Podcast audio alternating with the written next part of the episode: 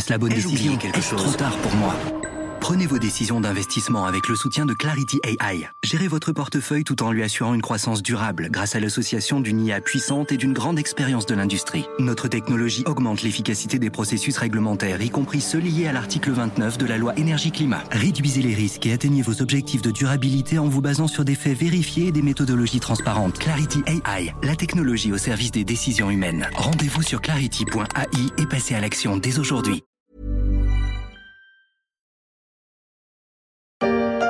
Rue, dans les parcs, qu'il pleuve, qu'il vente, qu'est-ce qui fait courir les runners?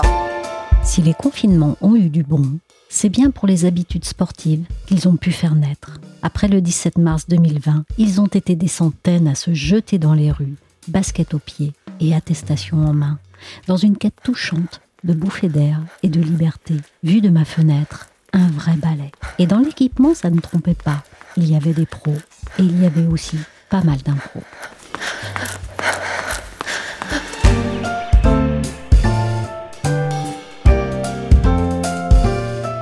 Suis Michel Varnet, vous écoutez La Story, le podcast d'actualité des échos, et on va s'intéresser en deux épisodes aux sports qui ont explosé pendant le confinement, avec la course qui rit, mais les salles de sport qui pleurent. Depuis les chasseurs-cueilleurs, la course est dans notre ADN, que ce soit face à un mammouth laineux, pour porter des messages, attraper un métro ou gagner des trophées. Courir, ça sauve, ça aide ou ça fait juste du bien. On en a particulièrement pris conscience depuis ça. Grâce au confinement, on a pu se rendre compte de l'intérêt et de l'importance du sport dans le quotidien de la plupart des gens. La pratique du running gagnait des adeptes depuis des décennies, régulièrement, en petite foulée pourrait-on dire, mais en temps de Covid, elle a été adoptée en mode sprint. Pierre Demou est journaliste aux échos et auteur de L'Odyssée de la basket, paru aux éditions Latengo, une saga de la chaussure de sport qui va maintenant à tous les pieds. Je lui ai demandé si l'on pouvait aussi parler d'une odyssée du running. Oui, tout à fait. Cette année, le running ressort comme l'un des grands gagnants en termes d'activités sportives avec le vélo, qui sont vraiment les deux activités que les Français ont pu continuer à pratiquer malgré les restrictions sanitaires et les différents confinements. Et de manière plus générale, cette odyssée du running, en fait, elle s'inscrit dans un temps beaucoup plus long puisque c'est vraiment le, point d'orgue d'une, d'une évolution, d'une petite révolution même, qui est née il y a une cinquantaine d'années. Aujourd'hui, on s'est habitué à voir des gens courir dans la rue, euh, des hommes, des femmes, mais il y a encore 50 ans, c'était euh, les gens qui le faisaient étaient encore un peu regardés, pas forcément comme des fous, mais vraiment comme des gens un peu originaux, un peu étranges même. Et cette pratique, elle s'est vraiment révolutionnée dans les années 70, quand la course est vraiment sortie des, des stades pour devenir une pratique euh, pratiquée par euh, les sportifs euh, amateurs, vraiment dans la rue, dans les bois, un peu partout. Et donc, c'est vraiment à cette période-là que le running a commencé à à gagner du terrain, si on peut dire. Et depuis, ça n'a cessé de grossir. On estime aujourd'hui qu'il y a grosso modo 13 millions de coureurs en France qui vont du coureur euh, très régulier qui s'entraîne plusieurs fois par semaine au coureur euh, occasionnel. Et donc, c'est un peu l'illustration du succès de ce sport qui est peut-être le sport le plus simple d'accès puisqu'il suffit d'un seul équipement vraiment euh, pour le pratiquer, c'est la chaussure. Le reste peut être mixé un peu selon les, goûts, les envies et les, et les budgets. il peut se pratiquer partout, par tous les temps. Donc, le, running est vraiment en train de enfin, continue en fait ça marche en avant et le confinement et les confinements plutôt ont permis aussi d'étendre cette tendance. Dans quelle proportion sur la période du premier confinement ça a explosé? Alors on a tous vu, on a tous en tête les images du premier confinement où on voyait des hordes de joggers euh, prendre le trottoir pour aller faire leur, leur activité euh, quotidienne. Comme le confinement imposait des limites de pratique sportive et de sortie euh, en termes de kilomètres, le running était vraiment peut-être la seule alternative possible pour ceux qui voulaient continuer à faire du sport. Donc ça a donné un coup de fouet à tous ceux qui étaient privés de sport euh, par ailleurs, tous ceux qui faisaient un autre sport euh, dans, leur vie quotidienne, du, du foot, du basket, euh, du tennis euh, n'avait plus que le running entre guillemets pour se défouler. Donc ça a permis de booster un petit peu la pratique. On a vu aussi à la sortie du, du premier confinement, les, les, marques de sport et les magasins de sport ont vu qu'il y a eu un effet de rattrapage assez fort en fait des gens qui ont voulu s'équiper euh, en chaussures, en vêtements de, de, running. Beaucoup se sont retrouvés un petit peu euh, coincés et n'avaient pas forcément eu le temps d'avoir l'équipement nécessaire euh, avant le premier confinement. Donc il y a eu un, un, effet rattrapage assez fort qui a permis en fait au, au marché du running euh, au sens large en France, donc qui inclut les baskets, les, les vêtements et tous les équipements. Ce marché-là, en fait, a plutôt bien résisté. On tablait sur des ventes en recul de moins 10% sur l'ensemble de l'année 2020, là où tous les autres sports ont subi des chutes beaucoup plus fortes, parce que justement, les gens ont voulu s'équiper, soit après le premier confinement, se sont rendus compte que leur équipement manquait, donc ils ont voulu s'équiper avec des, meilleures euh, chaussures, des meilleurs vêtements. Soit en prévision du deuxième confinement, des gens qui ont voulu anticiper se sont dit bon, je me suis fait avoir une première fois, cette fois je, je prends mes, mes, précautions. Donc ça a permis en fait grosso modo d'amortir un peu la chute du marché des, du running, puisque les, les magasins étaient fermés, c'était des magasins considérés comme non essentiels, tous les magasins de, de sport. Euh, donc malgré ça, voilà, le running sort parmi les grands gagnants de cette année 2020 avec le vélo, qui est l'autre activité sportive qui a été très pratiquée, malgré les différentes restrictions sanitaire. Pour faire du running, il suffit d'avoir une paire de baskets, mais l'équipement pour le running, c'est plus que ça. Le running a cet avantage d'être un sport qui peut se pratiquer avec assez peu d'équipement. Il y en a un qui est évidemment euh, indispensable, c'est la, chaussure. C'est peut-être la seule condition nécessaire. Mais autour de ça se construisent toutes sortes d'équipements qui viennent compléter la, la, tenue du runner. Donc il y a tout ce qui est vêtements, il y a tout ce qui est donc euh, chaussures, euh, shorts, chaussettes,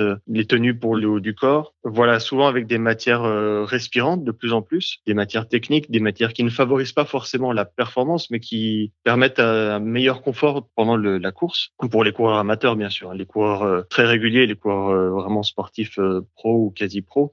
Là, on parle d'un autre type d'équipement. Mais voilà, il y a toute cette dimension textile. Et puis, il y a tout ce qui est équipement autre, avec les technologies qui permettent de mesurer ces performances. Les montres connectées, les applications sur téléphone, etc., etc.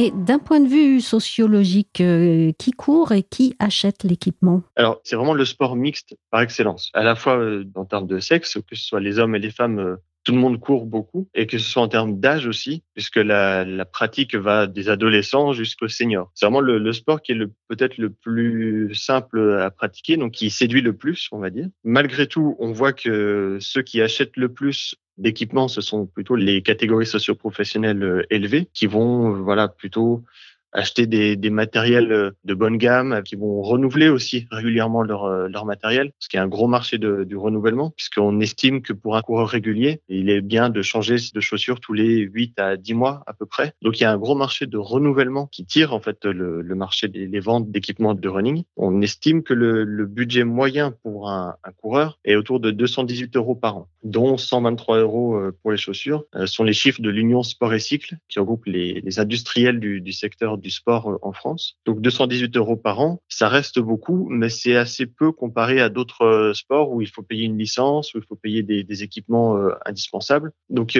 ça reste globalement assez accessible, mais on voit par contre que les chiffres peuvent monter très très vite. Parmi les CSP+ et ceux qui courent le plus régulièrement, donc parmi ceux qui courent trois fois par semaine minimum, le budget moyen à l'année s'élève à 784 euros par an. Donc là, on est vraiment sur une un autre type de pratique, vraiment des coureurs très réguliers qui vont renouveler leur, euh, leur matériel, qui vont chercher à chaque fois à avoir euh, les vêtements les plus performants, les chaussures les plus performantes ou les technologies qui vont permettre de pratiquer dans, dans les meilleures conditions. Et ce budget inclut aussi une dimension dont on n'a pas parlé encore, mais tout ce qui est course, vraiment toutes les courses amateurs qui se déroulent tous les week-ends un peu partout en France, et qui sont euh, voilà, il y a souvent des droits d'inscription, donc plus l'essence pour aller euh, se rendre sur le lieu. Donc tout ça est inclus dans le budget des coureurs euh, très réguliers. Et ces courses-là, en fait, ont aussi une dimension importante sur la motivation des coureurs réguliers, puisque c'est souvent ce qui permet aux gens de se fixer des objectifs. Donc voilà, de vouloir faire des performances, pas forcément pour gagner la course, mais pour voilà avoir un, un but personnel. Et donc, dans cette année 2020 très compliquée, le fait que toutes les courses aient été annulées, ça a pu jouer aussi sur la motivation. Donc, ça a pu jouer aussi sur le budget moyen dépensé par les coureurs très réguliers. Donc, euh, c'est pour ça qu'il faudra voir dans le long terme, sur cette année 2021 qui s'annonce, est-ce que les courses vont pouvoir reprendre? Si oui, est-ce qu'elles vont euh, susciter un engouement chez tous les coureurs euh, amateurs qui se sont mis à la course un peu plus sérieusement cette année et qui vont vouloir peut-être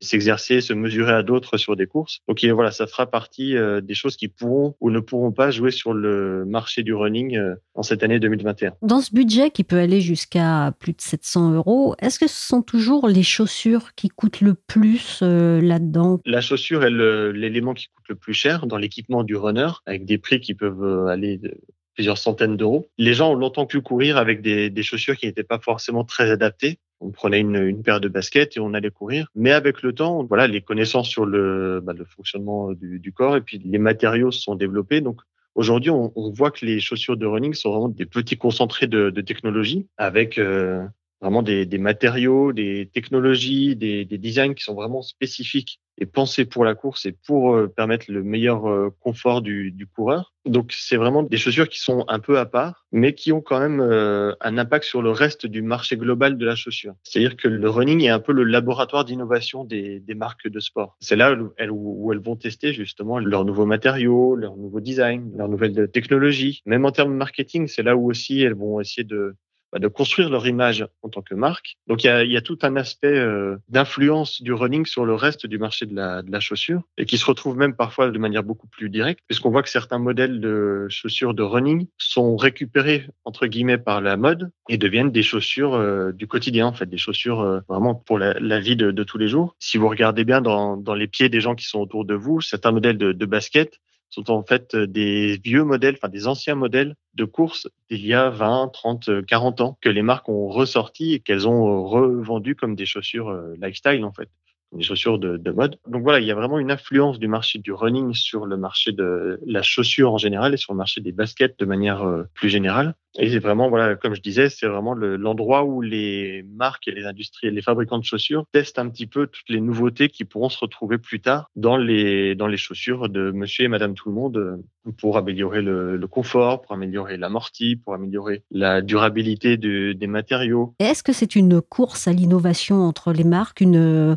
une concurrence acharnée, euh, voire euh, du, du, des secrets industriels bien gardés? Oui, tout à fait. C'est même une véritable course aux armements depuis quelques années. On voit que toutes les marques se battent pour essayer d'apporter à chaque fois le petit plus qui permettra d'améliorer les performances de leurs chaussures et donc des athlètes, des athlètes qui ont sous contrat, très souvent des, des athlètes qu'elles sponsorisent. Donc c'est vraiment, il y a une course à l'innovation euh, permanente dans, dans ce secteur du running, puisque les gains sur les athlètes de très très haut niveau se font vraiment sur quelques secondes. Donc c'est vraiment sur des tout petits détails, sur des choses que le coureur amateur ne percevra peut-être pas, mais que le coureur euh, pro, lui, verra tout de suite et pourra mesurer en gain de performance. Donc il y a vraiment voilà des technologies qui sont euh, jalousement gardées les uns les uns par les autres, des histoires de brevets déposés aussi, des histoires de concurrence, parfois un peu d'espionnage industriel dans, dans certains cas. Mais il y a vraiment voilà une sorte de guerre là-dedans. Et en théorie, cette année 2020 aurait dû être euh, l'un des points d'orgue de cette course à l'innovation avec les JO de 2020 qui auraient dû se dérouler cet été à Tokyo, qui ont été repoussés d'un an. Euh, la plupart des marques avaient mis en place une stratégie pour que leurs athlètes à eux puissent performer au maximum de leur capacité avec leur modèle de chaussures euh, vraiment très particulière pour ces JO. Donc, ils ont dû revoir un petit peu leur calendrier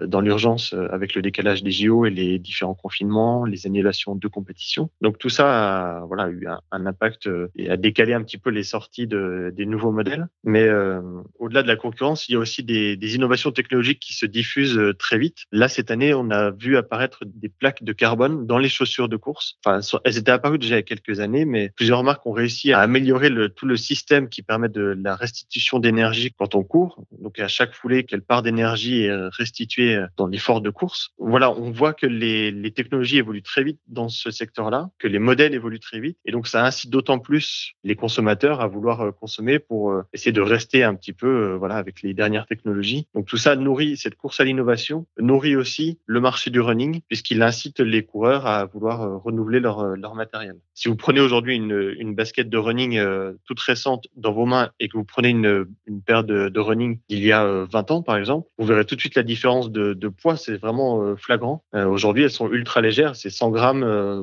pour les, les, plus légères, donc c'est vraiment courir avec les petits bijoux de technologie. Il y a un autre truc, Fabien, qui peut nous porter, c'est tous ces outils technologiques qui aujourd'hui nous accompagnent pendant qu'on court. Eh oui, maintenant c'est on est connecté maintenant à tout, hein, le soir.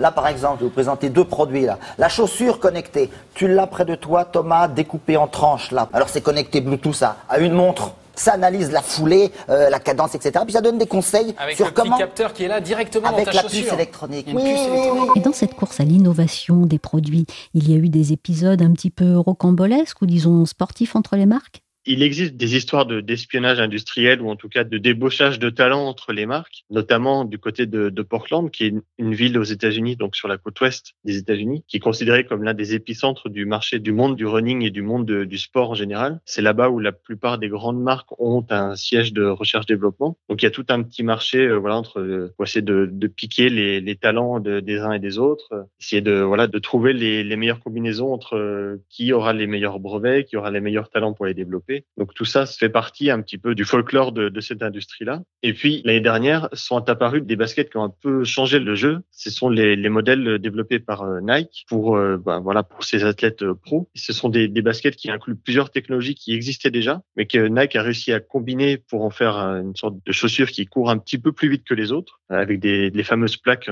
en carbone. Ce sont ces chaussures-là qui ont permis à un athlète, donc Eliud Kipchoge, de battre le fameux record du monde euh, du marathon. Il a réussi à passer sous la barre des deux heures au marathon, ce qui était l'une des dernières frontières en fait du monde du, sport. Le record n'a pas été homologué officiellement parce qu'il s'est pas déroulé dans les conditions euh, d'une course réelle, mais n'empêche que euh, psychologiquement, voilà, Nike a réussi à faire des chaussures qui ont permis à un athlète de passer sous les deux heures au marathon. Et donc derrière ça, s'est engagé toute une euh, bataille technologique entre différentes euh, marques pour essayer d'avoir des chaussures qui permettent de, concurrencer ces fameuses chaussures euh, de Nike. Et depuis, on voit une course au, au, record en fait qui tombe les uns après les autres dans le monde de l'athlétisme, malgré le, fait que la plupart des compétitions ont été annulées cette année. Les quelques compétitions qui ont survécu, la plupart des records sont tombés cette année. Donc il y a vraiment une émulation entre les marques qui devrait euh, se poursuivre euh, en 2021 et dans les années qui viennent. On voyait en fait dans les courses amateurs, ceux qui couraient avec, euh, avec ces fameuses chaussures Nike battaient leur propre record personnel Derrière, les autres marques euh, ont sorti, euh, bah, ont accéléré leurs propres recherches euh, et ont sorti à leur tour des modèles qui ont permis d'accélérer encore cette course à l'innovation, jusqu'au point où la fédération internationale est obligée de mettre des limites, puisqu'il y avait tout le débat sur à partir de quel moment une chaussure apporte une amélioration et à partir de quel moment ça devient presque du dopage technologique. Donc la fédération internationale a dû mettre quelques règles pour encadrer un peu l'innovation dans le secteur du running et faire en sorte que bah, les, le jeu soit à peu près équitable entre euh, tous les athlètes, quel que soit le modèle de chaussures qu'ils portent. Eh bien, on n'est pas loin de s'envoler avec de tels souliers. Les potentiels du marché aussi. Et les produits derniers cris s'arrachent. Le modèle connecté de la marque Under Armour, qui porte un nom de spectre, est en rupture de stock sur leur site, alors qu'il vaut, au prix fort, dans les 150 euros. Ça, c'est en ligne, mais j'ai voulu savoir ce qu'il en était dans les magasins, si la ruée des runners dans les rues avait provoqué une ruée dans les rayons, quand ils ont ouvert, bien sûr. J'ai appelé Nicole Buise, elle est correspondante des Échos à Lille, tout près du centre névralgique du champion tricolore de la distribution d'articles de sport. J'ai nommé Decathlon. Nicole, bonjour. Bonjour. Un distributeur comme Decathlon a-t-il bénéficié du boom du running et du fitness qu'on a vu apparaître dès le premier confinement? Alors effectivement, pendant le confinement, on sait que ce sont la marche, la course et le vélo qui ont été les sports les plus pratiqués en extérieur. Et effectivement, Decathlon a enregistré de bonnes ventes sur ses produits de la marque Kalenji. Alors Kalenji, c'est sa marque propre en termes de running, des produits conçus par Decathlon et notamment, ce qui a le mieux marché, ce sont les premiers prix. Alors, Decathlon sait que beaucoup de ses clients achètent des chaussures de sport pour la vie de tous les jours, pas forcément pour faire du sport, mais là, l'enseigne s'est rendu compte que pendant les deux confinements, eh bien, beaucoup de gens se sont mis à la pratique et ils le savent car sur leur site internet, eh bien, chaque client peut donner son avis. Et là, eh bien, les avis étaient plutôt liés à l'usage qu'en faisaient les gens de ces chaussures, des questions précises sur la qualité ou encore des demandes de conseils de la part donc de nouveaux runners qui cherchaient de l'accompagnement. D'ailleurs, Decathlon a beaucoup recommandé pendant ce confinement l'application Decathlon Coach qui a donc bien marché. Et c'est ça qui leur montre en fait que ces achats-là étaient plutôt faits pour la pratique la course. Alors, ils sont bien conscients que certains vont arrêter, mais ils pensent quand même en garder euh, des nouveaux. Alors, effectivement, par ailleurs, pour le fitness, les ventes de matériel ont, semble-t-il, explosé. Mais pas de chiffres, malheureusement. Est-ce que ça s'est vu pour eux dans les comptes et est-ce que ça a compensé, ça a pu compenser les fermetures? Alors, Decathlon, comme la plupart des enseignes de la galaxie Mullier, est très avare de chiffres et ce qu'on m'a répondu pudiquement, c'est que cet engouement pour la course a permis à Kalenji de limiter la casse. La marque sait d'ores et déjà qu'elle n'atteindra pas ses objectifs, les objectifs qu'elle s'était fixés pour cette année, mais on a bien résisté, m'a dit Bruno Pernet, qui est responsable de l'offre Kalenji chez Decathlon. Lors du premier confinement, le distributeur a démarré la mise en place de Click and Collect ce nouveau système de distribution. Ça n'a pas pu être généralisé partout, mais ça a permis, semble-t-il, quand même de compenser un petit peu la perte de chiffre d'affaires. Mais la compensation, elle s'est plutôt faite lors du deuxième confinement, où là, le click and collect a été généralisé partout. Et puis surtout, les consommateurs en avaient bien pris l'habitude. Est-ce que ça les amène à envisager d'autres volumes sur euh, des produits spécifiques pour ces pratiques sportives ou d'autres offres sur certains articles? Mais En fait, Là, c'est pareil, ils donnent pas beaucoup de chiffres, mais effectivement, vu l'engouement qu'il y a eu sur les premiers prix, ils pensent qu'ils vont euh, commander plus pour proposer plus dans ces gammes. Alors, il y a trois produits en entrée de gamme qui ont bien marché. C'est des prix qui vont de 12 à 35 euros. Et ça, c'est vraiment euh, pour les débutants, ceux qui s'initient à la course. Et pareil, ils estiment que du coup, ils rendent ce sport accessible à la plupart. Quoi. Voilà, mais en termes de chiffres, c'est tout ce qu'on peut avoir. C'est un secteur qui est très très concurrentiel, notamment le, le, la course à pied dans, dans le domaine du chausson. Ils estiment que, quelque part, c'est quelqu'un estiment démocratiser le sport en général, c'est-à-dire qu'ils offrent des, premiers prix qui mettent le pied à l'étrier des coureurs, des gens qui veulent s'initier, qui savent pas trop, euh, qui vont démarrer pour pas trop cher. C'est vraiment le, slogan de Decathlon, hein, rendre le sport accessible à tous. Et donc, ils vont démarrer avec des premiers prix. Et puis, euh, progressivement, quand ils vont se rendre compte qu'ils veulent aller plus loin ou mieux, eh ben, ils vont s'équiper avec du matériel plus cher, quelquefois chez Decathlon, mais quelquefois aussi ailleurs, chez des spécialistes du running. Et ça, c'est un peu général euh, chez Decathlon pour tous les types de sports, pas seulement pour la course. Et les spécialistes, par ailleurs, estiment que Decathlon, finalement, n'est pas trop une concurrence. Ça initie les gens à un certain nombre de sports. Et après, quand ils veulent aller plus loin, eh ben, ils vont chez les spécialistes, chez les pros qui offrent du matériel plus poussé techniquement et en général plus cher. D'abord, pour ne pas confondre, le running, le footing, qu'est-ce qu'il y a encore? Euh, Le jogging. Le jogging, euh, c'est pas la même chose. Euh, running, c'est quoi? C'est exactement la même chose. Ces trois termes sont tout à fait équivalents et ils font tous référence à la course à pied. Maintenant, Mais... maintenant, pour ceux, parce qu'il y a énormément de discussions, et si on regarde un petit peu sur Internet et sur les réseaux sociaux, ceux qui se disent runners oui. font vraiment une différence. La course, il y en a pour tous les goûts. Elle a même son salon, rebaptisé Run Experience, qui de simple lieu de retrait des brassards du marathon de Paris à l'origine, est maintenant devenu le rendez-vous, où 200 exposants sur 25 000 mètres carrés ont vu passer 100 000 visiteurs sur deux jours et demi en 2019. En attendant une édition 2021 qui est espérée pour octobre, les professionnels de la filière sport s'interrogent sur les retombées de l'engouement pour la course dans le monde d'après. Ils sont regroupés en France sous la bannière d'Union Sport et Cycle, une organisation professionnelle qui fédère 1400 entreprises et plus de 500 marques. Allô? Virgile Caillet est le délégué général d'Union Sport et Cycle. Effectivement, euh, ce sujet euh, de la pratique sportive des Français durant le confinement, puis après le confinement, est un sujet euh, non pas de préoccupation, mais, mais de prospective pour l'ensemble des acteurs du marché. On a bien vu, euh, durant notamment le premier confinement, ce besoin absolu des Français d'avoir une activité, de bouger leur corps, que ce soit pour des enjeux d'ailleurs physiques ou des enjeux euh, psychiques, parce qu'il y avait euh, ce besoin euh, de s'évader. Et évidemment, le running faisait partie des quelques exceptions qui permettaient de sortir de chez soi durant ce premier euh, confinement qui a été très dur. Donc, bien entendu, comment faire pour maintenir ces gens euh, dans une pratique assez régulière? Comment en faire euh, des pratiquants réguliers? C'est le débat qui anime le, le secteur aujourd'hui, avec cette difficulté du manque de perspective, parce qu'on ne sait pas si euh, on est véritablement sorti. Alors, on n'est pas sorti de la crise. Est-ce qu'il va y avoir reconfinement? Comment les gens vont finalement organiser leur vie demain, puisque on n'a pas encore euh, passé le, cap, si j'ose dire. Hein. On est toujours euh, au cœur de cette crise sanitaire et économique. Donc, très difficile pour les marques de se projeter, d'avoir une stratégie qui s'inscrive dans la durée. Mais pour le moment, on perçoit bien encore ce phénomène de la course à pied, plus globalement du phénomène des sports de forme en général. Les Français ont envie de rester en forme et de garder une activité physique et le running fait partie euh, des sports euh, un petit peu qu'ils ont privilégiés pendant cette crise. Est-ce que cela a permis de, de sauver l'année dans leur compte? On va dire que le running fait partie des segments de marché qui ont le mieux résisté à la crise on s'attend à une baisse de maximum 10% du marché du running pour l'année 2020. Donc ça peut paraître surprenant parce que en première lecture, on peut se dire mais tous les Français ont couru, ça a été formidable, etc. Mais finalement, tous ont couru, mais ont couru à petite dose. Euh, il n'y a pas eu les compétitions qui ont lieu habituellement, hein, ces fameuses courses sur route. Euh, vous vous rendez compte, sur les, les 12 000 courses qui sont organisées chaque année en France, il n'y en a eu que 10% maximum durant l'année 2020. Donc évidemment, tout cela a conduit plutôt à une baisse de la consommation, mais euh, d'après les derniers chiffres que nous avons à notre disposition,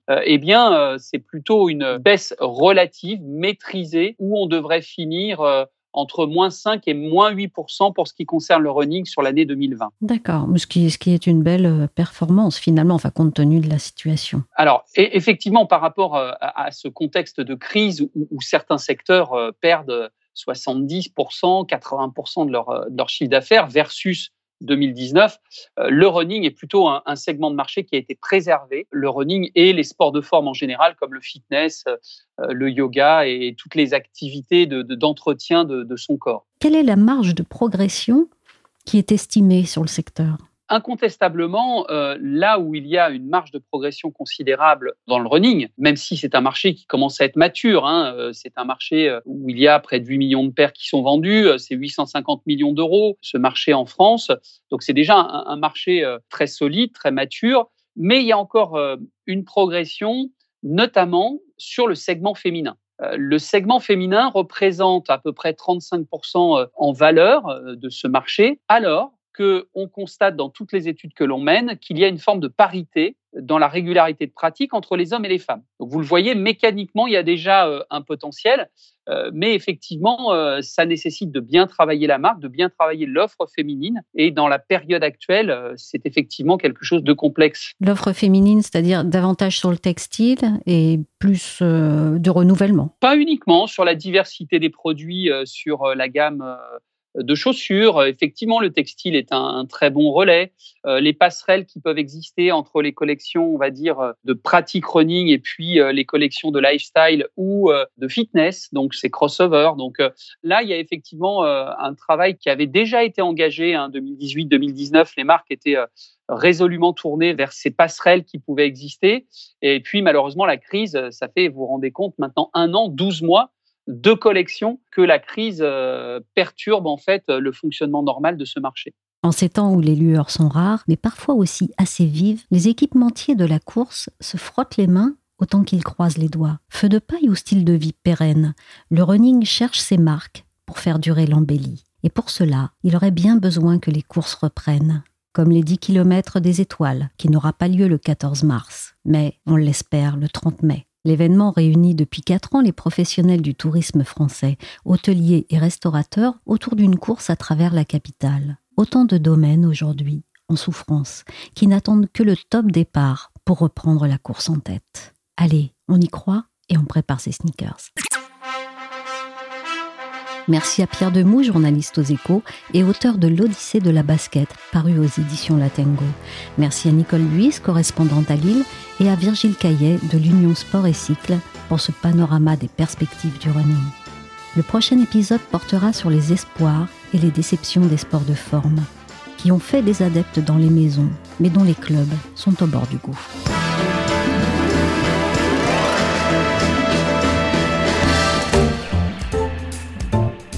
La story s'est terminée pour aujourd'hui. L'émission a été réalisée par Willy.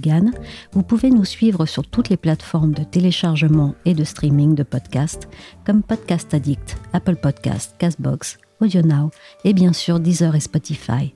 Pour l'actualité en temps réel, rendez-vous sur leséchos.fr.